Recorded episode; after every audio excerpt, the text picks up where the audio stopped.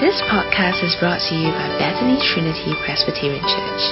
Thanks for listening.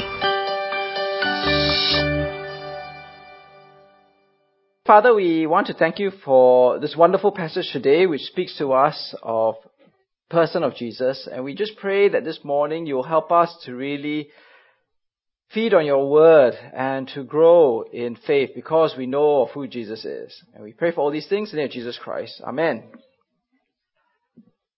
Uh, do you ever struggle to understand something? Uh, you know, I think for many of us, we've left school for quite a while now, and maybe some of you have never struggled to understand anything. Uh, but you know, I remember when I was in school, there's some subjects which you just struggle with, you know, you know, it's the ones where you have to have extra tuition, or, you know, the ones that you have to go and ask the teacher afterwards for remedial classes, you know, but you know, when you're in school, it's pretty good because after a while you realize, you know, if I'm no good at maths, well, it's okay, I'll do humanities, right? You know, if I'm no good in uh, literature, I can always do computer science, and you can always do something else. Uh, but the problem is that when it comes to God, when we struggle to understand the person of Jesus. It's not as if, you know, we can move on to something else. And I think that's why today's passage is really helpful because today's passage in many ways helps us to really understand who Jesus is. Uh, it really helps us to get a grasp of who Jesus is. Now it begins today with uh, a very strange account which I think many people really don't quite understand, which is the transfiguration. So what happens is, uh, Jesus, after six days, takes with him three of his disciples, only three. Peter, James, John, and the brother James, they led them up, he led them up on a high mountain by themselves. And in verse 2 it says, There he was transfigured before them. His face shone like the sun, and his clothes became as white as the light. Just then, there appeared before them Moses and Elijah talking with Jesus. Now, Something remarkable happened that day on the mountaintop. And uh, what happened to Jesus was that he was transfigured. Uh, literally is the idea of how Jesus was transformed. Uh, it wasn't like, you know, he changed his hairstyle or he grew a beard. He was literally transformed. The word here transfigured is the word metamorphosis. Okay, so it's like he, Jesus changed like a caterpillar changed to a butterfly or a tadpole changed into a frog, right? Like his change was dramatic. And what happened to him? Well, his face shone like the sun and his clothes became as white as light. Now, I think for uh, the writers, uh, for Matthew, for the disciples, the brightest source of light that they have ever seen before is the sun. And on that day when they saw Jesus, they were at lost to how to describe Jesus in our language, right? So they resorted to metaphor. Well, you know, Jesus, he was like the sun. He was like light. And for the Jew reading this passage, or hearing of what happened that day on the top of the mountain, it would be very clear that Jesus had transfigured into the identity of God, the divine himself. You see, if you look in um, in this passage here, in the book of Exodus, right? Uh, when Moses met with God, what happened? When Moses came down from Mount Sinai with the two tablets of the testimony in his hands, he was not aware that his face was radiant because he had spoken with the Lord. When Aaron and all the Israelites saw Moses, his face was radiant and they were afraid to come near him. But Moses called to them, so Aaron and all the leaders of the community came back to him and he spoke to them. Afterward, all the Israelites came near him, and he gave them all the commands the Lord had given them on Mount Sinai. When Moses finished speaking to them, he put a veil over his face. But whenever he entered the Lord's presence to speak with him, he removed the veil until he came out. And when he came out, he told the Israelites what he had been commanded. They saw his face was radiant. Then Moses would put the veil back over his face until he went in to speak with the Lord. Now what happened to Moses? Did he have sunburn? Right? You know, too much sun? No, it's because of the radiance of meeting the glory of God, right? Bright as sunshine, that his face was radiant. So in the same way, I think as we read about the transfiguration of Jesus, basically the transfiguration is, is a revelatory transfiguration. It reveals the true identity of Jesus as God, as divine. Because, you know, if you think about it, in all the other miracles that Jesus had done, you know, yes, okay, you know, he walked on water, he fed the 5,000 with just, you know, five loaves and two fish, but they don't really show him as who he really is. At the transfiguration, he reveals himself as God. He, he's shining like the sun. Now in verse 3, we then read of how just then, in verse 3, there appeared before them Moses and Elijah talking with Jesus. Now, this doesn't happen by accident, right? But Moses and Elijah represent somebody. Uh, now, now, obviously for us as Singaporeans, there's no emotive or heartfelt, you know, recognition of who they really are. Yeah, okay, Moses and Elijah. But I guess as Singaporeans, if I to, to say to you, okay, now what does Lee Kuan Yew represent? Or who does Goh Keng Swee represent? Oh, they represent like different things, right? So Lee Kuan Yew represents like the founding Prime Minister of Singapore. Goh Keng Swee represents like the founding architect of Singapore. In the same way, Moses and Elijah represent something in Israel's history. For Moses was the one who brought the law to Israel. Right? When you think of Moses, you think of the person who brings the law. When you think of Elijah, he was like the, the prophet, right? Above the other prophets in many ways. Uh, Moses, it tells us in Deuteronomy, was the model of all the prophets that were to come in Deuteronomy chapter 18. He says, I will raise up for them a prophet like you from among their brothers. And Elijah was seen to be the forerunner of the coming of the Lord. So when Moses and Elijah appeared together with Jesus at that mountaintop on that day, it wasn't just because, you know, Jesus needed more company. It was because Moses and Elijah represent something and they are endorsing and pointing to Jesus, right? So it's almost as if the law and the prophets, or the prophets and the forerunner are pointing to Jesus and saying, this is the one whom we are waiting for. This is the one that you should be looking towards. So the first sign really is the transfiguration, right? The visual representation of Jesus. The second is Moses and Elijah. But there's a third sign, right? Because in verse 5, as if that wasn't enough, in verse 5, while Peter was still speaking, a bright cloud covered them. And a voice from the cloud said, This is my son, whom I love. With him I am well pleased. Listen to him. Now, the cloud here is not the haze, okay? The cloud here is like the divine presence of God. Okay, now we've seen this before. In 1 Kings chapter 8, uh, when the priests withdrew from the holy place, the cloud filled the temple of the Lord, and the priests could not perform their service before, because of the cloud, for the glory of the Lord filled the temple. Well, in the same way here in verse 5, the bright cloud covered the disciples, and a voice was heard from heaven, this is my son, right, with whom I'm well pleased. Now, if the transfiguration was the visual sign, then here we have the audible sign, right? We hear a voice from heaven, and this is voice is saying, this is God's Son. Right? This is kind of like, you know, together with the transfiguration and the voice from heaven, it comes together and it shows us why is it Jesus is being revealed as God. He shines like the sun, His his clothes are white like light because he is God's son. He's divine in every way.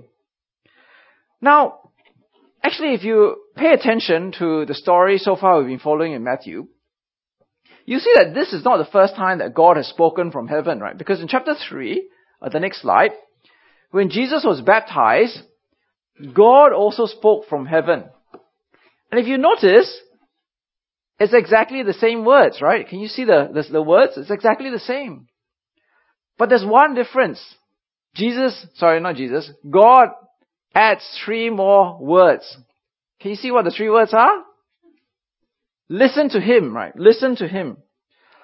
And I think this is where the application of this transfiguration is coming through, right? If God is among us in the person of Jesus, if He is the Son of God, then what must we do? We must listen to Jesus.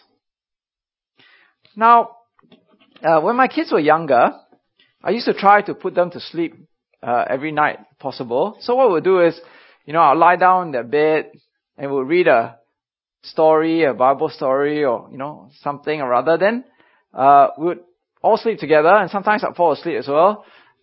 And uh, and I remember one night I was lying there waiting for the kids to fall asleep, and then I hear this voice speaking in the darkness, right, saying, "Hey, Dad, I got a question, right?" I said, "Okay, what's the question?"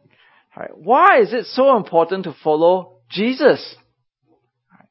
You know, how is he different from the other religious leaders? You know, what makes Jesus so special?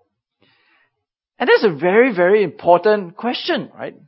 I mean, it's a question that shows that kids are thinking about Jesus, right? So what is the answer? What is the answer that you will give your kids? Well, according to, transfig- to the transfiguration, why do we follow Jesus? Why do we listen to Jesus? Because He is God. Because He is the Son of God. You know, you can think of all the other religious leaders out there, all the other religions, none of them have been transfigured. None of them declare themselves to be the, to be the Son of God. None of them show themselves, right, shining bright like the sun. So Jesus, because He is God, because He is the Son of God, we need to listen to Him. He is the one that we listen to. It's a very sad reality because I remember meeting people in churches who actually have never really recognized that Jesus is really God. They may say, yeah, yeah, you know, Jesus is, uh, oh, you know, he's the Christ, but I remember someone actually saying to me, oh, Jesus is really God. I never knew that. But he is really, really God. I mean, if you think of the Jehovah's Witnesses, right? There are seven million Jehovah's Witnesses around the world today, probably still growing. They don't believe that Jesus is really God. And I was reading an article by a ex-Jehovah Witness, and they said part of the reason why so many people go from being Christians to Jehovah's Witness is because they don't know their Bibles well. And as a result, they don't recognize that Jesus is God, so they are taken in by the Jehovah's Witness. So why do we have the transfiguration recorded for us? Why do we have the voice from heaven recorded for us? Why do we have Moses and Elijah recorded for us? It is so that we will be clear that Jesus is God and He is the Son of God. We must listen to Him. Now, the passage then goes on in verse 9 to 13. As they were coming down the mountain, Jesus instructed them, Don't tell anyone what you have seen until the Son of Man has been raised from the dead. The disciples asked him, Why then do the teachers of the law say Elijah must come first? Jesus replied, To be sure, Elijah comes and will restore all things. But I tell you, Elijah has already come, and they did not recognize him, but have done to him everything they wished. In the same way, the Son of Man is going to suffer at their hands. Then the disciples understood that he was talking to them about John the Baptist.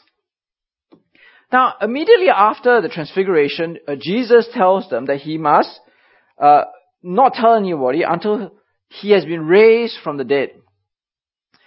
The disciples are very, very disturbed by what he is saying because they don't understand what he is saying they just saw Jesus as God. Now he, he's saying, I'm going to die and be raised from the dead. That's why they ask the question, right? Uh, the next slide. Okay, why then? Okay, you need to click once, right? Yeah, why then do they say that Elijah must come first? Because in their thinking, when Elijah comes to prepare the way for the Christ, as we read here in this passage, Elijah will restore everything. He will restore true worship to God. He will restore true justice. He will restore the true kingdom of God. He will prepare the way for the Lord. Now, if Elijah comes to restore everything and make everything great again, right? Not make America great again, but prepare the way for the Lord, right? Then how can God's Son, the Christ, die and suffer and then rise again? It just doesn't make sense, right? But Jesus says, Elijah has come. John the Baptist has come. John the Baptist is the Elijah figure. He has come. And what happened to Elijah? He's not been recognized. He suffered and he had his head cut off. He suffered. He died. That's it. And Jesus says, in the same way, this is what will happen to me. I will not be recognized. I will suffer and I too will die. But there is a difference, right? Because the Elijah person, John the Baptist, dies and doesn't rise from the dead. But Jesus dies and rises again. Now, I need you to focus for a while and really concentrate because there's a clue as to what is going to happen in the voice from heaven. So if you go back again, the next slide. Jesus, when he was there being transfigured, what did God say? What did God say? This is my son whom I love. With him I'm well pleased. Now, I don't think that these words are just kind of like random words that God just, you know, chose, right? But actually, when you look at them, they actually reference back to the Old Testament. So, this is my son, uh, the, actually comes from Psalm chapter 2, which is what you read for your responsive reading. And it's a, it's a messianic psalm. It's a psalm about how God will send his son who will be king. I will proclaim the decree of the Lord, he said to me, you are my son. Today I become your father, ask of me, and I will make the nations your inheritance, the ends of the earth your possession. But, the second part of the, um, what God says, actually comes from Isaiah chapter 42, which says, Here's my servant whom I uphold, my chosen one, in whom I delight or whom I am well pleased. But the Isaiah passage actually comes from the passage about the suffering servant, the one who will die, the one who will suffer, the one who will take on the sins of the world. Right? Because in Isaiah chapter 53, this suffering servant, it is said, Yet it is the Lord's will to crush him and to cause him to suffer, though the Lord makes his life a guilt offering. He will see his offspring and prolong his days, and the will of the Lord will prosper in his hand. After the suffering of his soul, he will see the light of life and be satisfied. By his knowledge, my righteous servant will justify many. He will bear their iniquities. Now, you have to go home and think about it a bit more. You have to reflect on what I'm saying. But what it's really saying is, when you put Psalm chapter 2 and Isaiah chapter 42 together, the picture is of God, Son who is King, who at the same time suffers and dies, but later will see the light of life. So, what Jesus is actually saying to the disciples is actually all here in the Old Testament. He's saying, yes, he is God. Yes, he will suffer just like Elijah, but yet he will rise from the dead.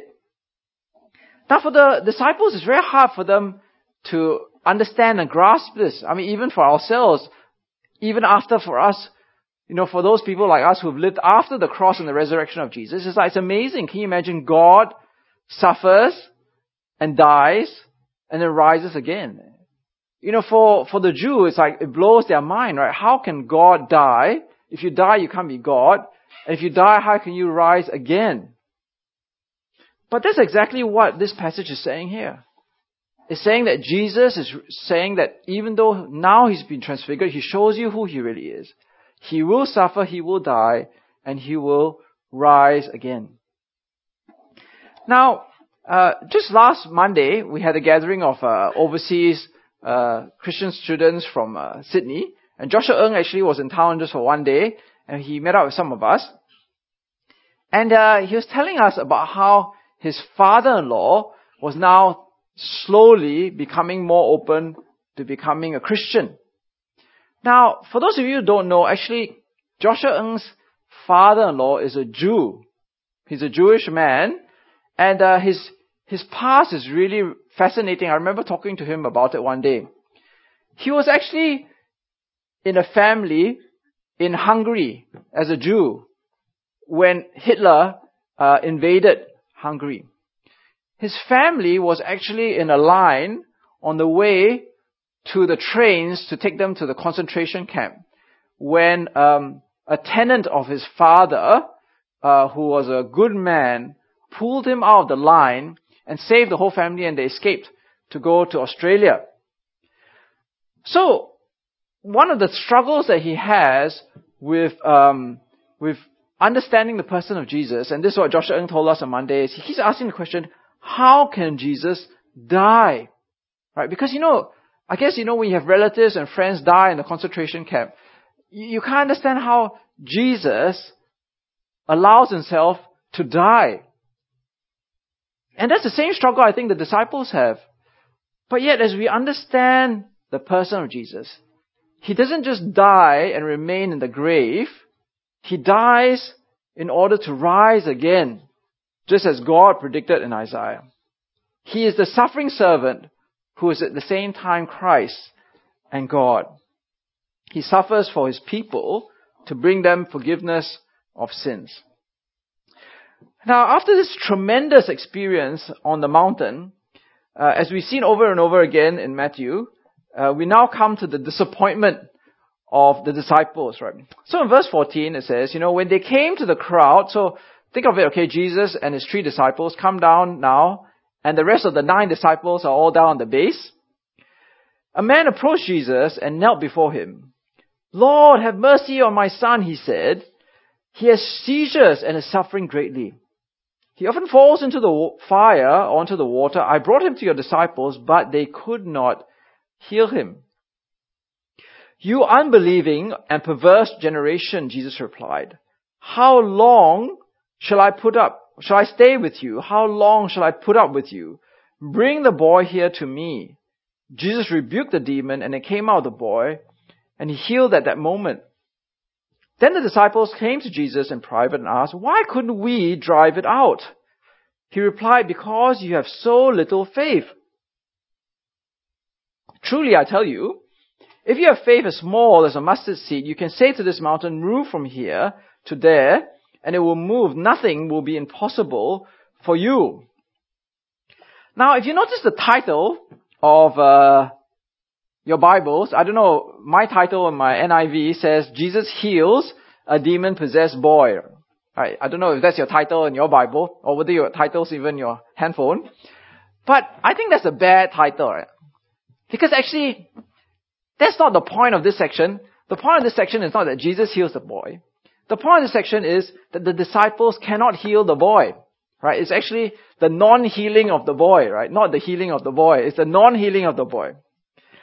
And that's why Jesus is so frustrated.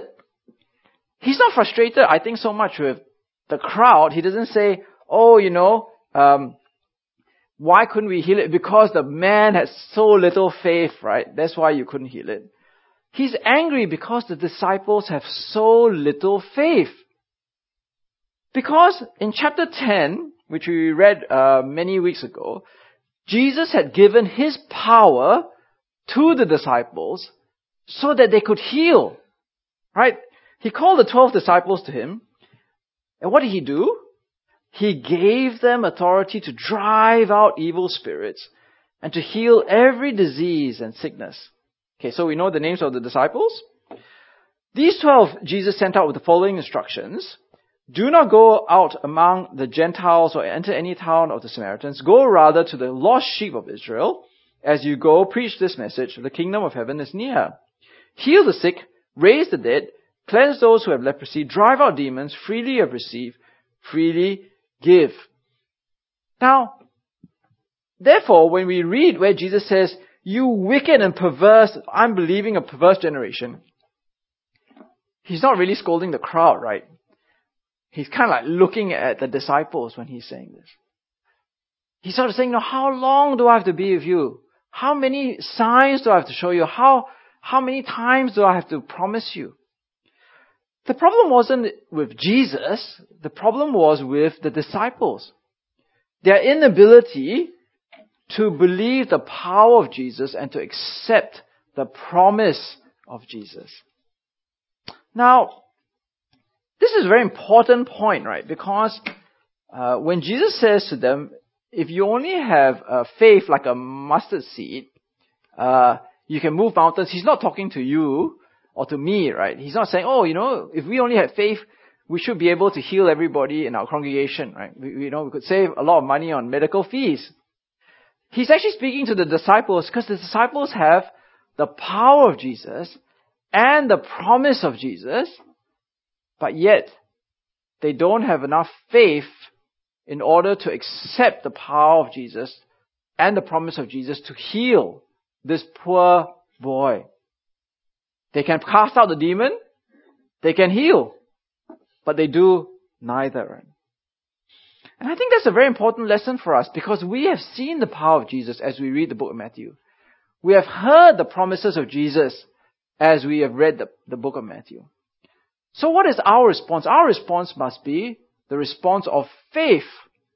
Right? When we hear, when we see these things, what is the right response? Faith. So, I don't know why today I, I, I, seem to be going through our past church camp speakers, right? So anyway, Joshua Ng, I remember, so you remember Rich Orr, this guy Rich Orr many years ago? He came and preached at our church camp. I think some of the older, older people remember, right, Rich Orr? So he was a pastor at uh, Prinsep Street and he preached in our church camp many years ago. Anyway, now he's in uh, America. He's still uh, doing Christian work. He works among uh, Chinese mainland students in uh, some small town in America, which you'll never go to as a tourist because it's not a tourist town. Um, anyway, his dad is like in the 90s and he's very old and he's he fell down and now he's in hospital and he's dying of pneumonia. So just this week I got a prayer letter from Rich and his wife Connie, right?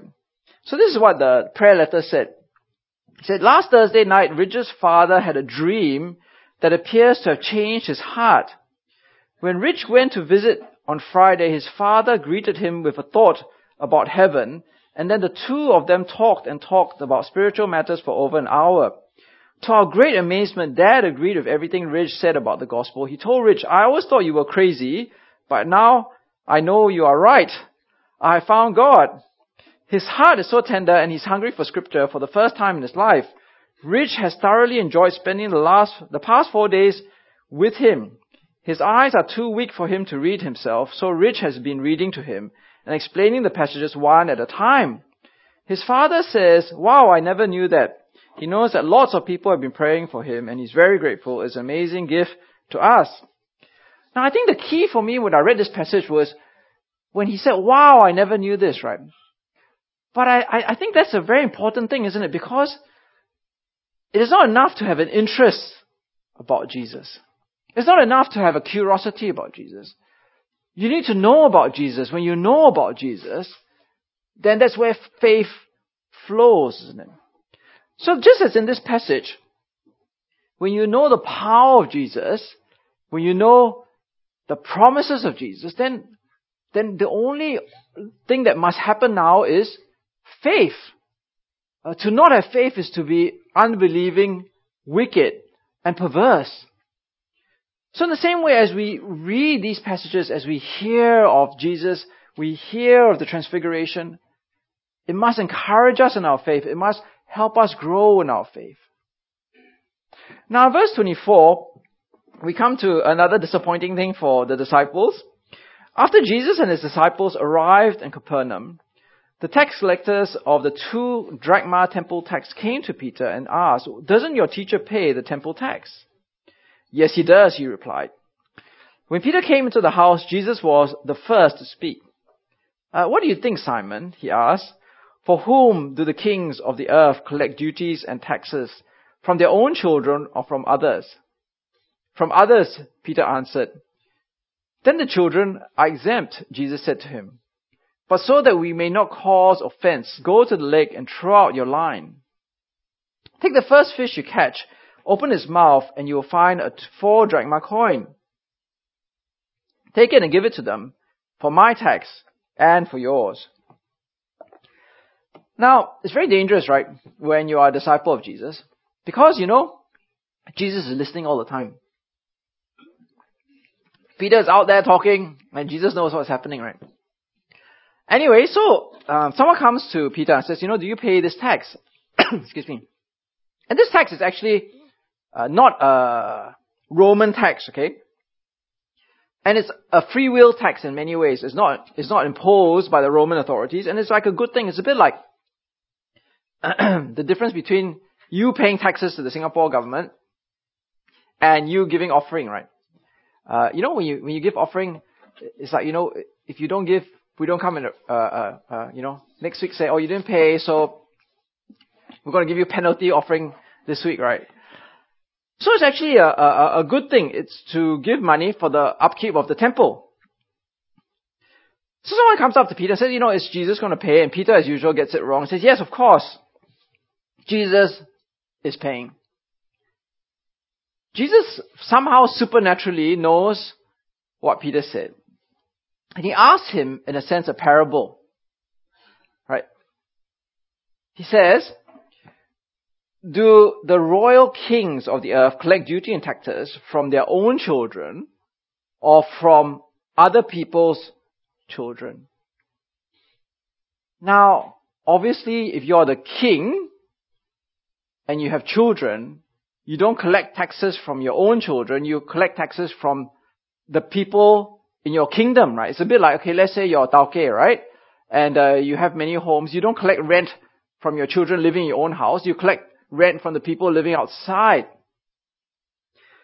And what Jesus is saying is actually fundamentally profound, right? Because he's saying that because he belongs to the Father, he's God's Son, as we've heard from the voice in heaven, so, theoretically, logically speaking, he does not pay tax to his father. Only those who are outside the family of God, in a sense, pay tax for the upkeep of the temple. And I think that that's why this is recorded for us, right? I mean, we, we read this passage, yeah, we don't really understand what's happening. But fundamentally, it's really profound, right? Jesus is saying, because I, I'm of God's family, I'm like He's my father, I'm the son. I don't have to pay temple tax. Again, it's a revelation of his identity. He is really God's son. But yet, as we read this passage, Jesus pays the tax. Now this is something that I want you to think about, right? Why does Jesus bother to pay the tax when he doesn't have to?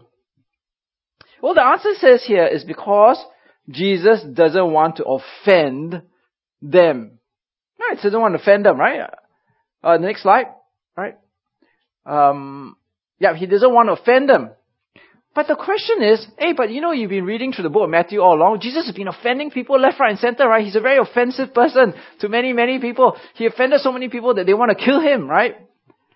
So, you know, we read here in Matthew 15 that he purposely offended and needled the Pharisees so much that, you know, they got really upset with him.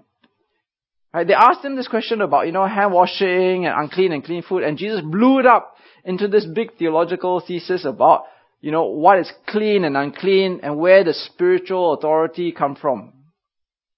And he offended the Pharisees and he went on to offend them even more, right? In verse 13, every plant that my family father has planted will be pulled up by the root. Leave them, they are blind guides. If a blind man meets a blind man, both will fall into a pit. So the question that we kind of like have to ask ourselves is, hey, how come Jesus offended all these people? Now, now he's such a nice guy, right? He doesn't want to offend people anymore. I think it's because Jesus here, remarkably, even though he is God and the Son of God, he's willing to humble himself to pay the tax so that he will not offend uh, these tax collectors. Now, if we think about it a bit more, uh, we don't have a whole sermon to go through it, it's actually a very profound attitude, right? Jesus is basically saying when there is a salvation issue at stake, he'll be willing to offend everybody in order to be very clear what is the right way of living for everybody in the kingdom of heaven. If it, if it involves everybody else, if it involves a theological issue which has salvation implications, Jesus will offend anybody to be clear, right? Because he was trying to say, look, what makes you unclean is what comes from inside, not from your food or hand washing. But when it affects only Jesus, he doesn't mind in the sense humbling himself. He's a humble Christ. He's a humble God, humble Son of God, who's willing to humble himself and pay the tax so as not to offend the tax collectors. And I think that another point is actually the tax collectors were not like the Pharisees. They were not out to trap Jesus. They were not out to test Jesus. They were actually just asking Jesus, through Peter, to pay for what was a good thing, a right thing. So Jesus didn't want to offend these innocent tax collectors because in, in a way, by stumbling them, he would stop them from coming into the kingdom of heaven. So Jesus actually displays great humility, but not just great humility, but great love for people by humbling himself so that these tax collectors would not be offended and stumbled in terms of the kingdom of heaven. So in conclusion, as we look at these, I guess, three sections, they're quite dense and difficult, but actually when you spend your time looking at them, they, they unveil and open up the identity of Jesus, right? He is God. He is the Son of God. He is humble. He is loving. He wants people to be saved. So what should we do? We need to listen to Him and we need to have faith. So remember, many years ago I saw a cartoon in Easter time somewhere, I think. And I can never find the cartoon now even on Google. But it was really funny because it was like a, it was, maybe it was because of some church publication. But there was this, uh, a figure there, right? And he's shouting up to the, to the sky and he says, God, give me a sign, right? Give me a sign. Just anything will do. Just give me a sign. And then you see, uh, this hand with a big hammer and he, the hammer comes and bangs and squashes the guy flat on the ground, right, in the cartoon. And then the, the next panel, the guy standing up and he looks up to heaven and he says up to heaven again, says, anything God, any sign will do, right? I just want a sign, anything will do, right?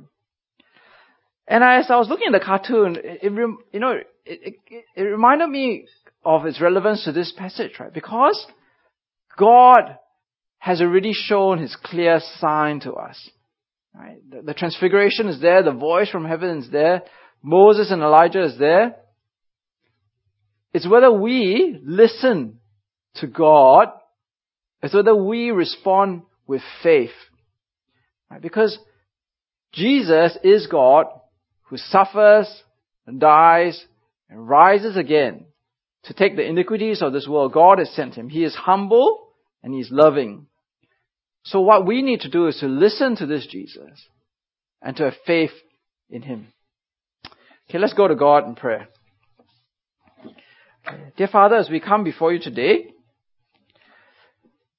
we really pray that you'll help us to understand your profound words today that as the disciples witness these great things, they are meant for us to more and more grow in faith as we see the divinity of Jesus.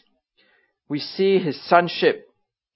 We see how he suffered and died and rose again. And how as a result, we must listen to him and we must grow in faith. We thank you too that Jesus is not arrogant or boastful or prideful, but rather he is willing to humble himself so as not to stumble people, not to offend them so that people can come into the kingdom of heaven. And we pray that we too will never be stumbled by Jesus, but instead to love him and to have faith in him and thus enter the kingdom of heaven. And we pray for all these things in the name of Jesus Christ. Amen. Thanks for listening to this podcast brought to you by Bethany Trinity Presbyterian Church. For more information, visit us online at busypc.sg.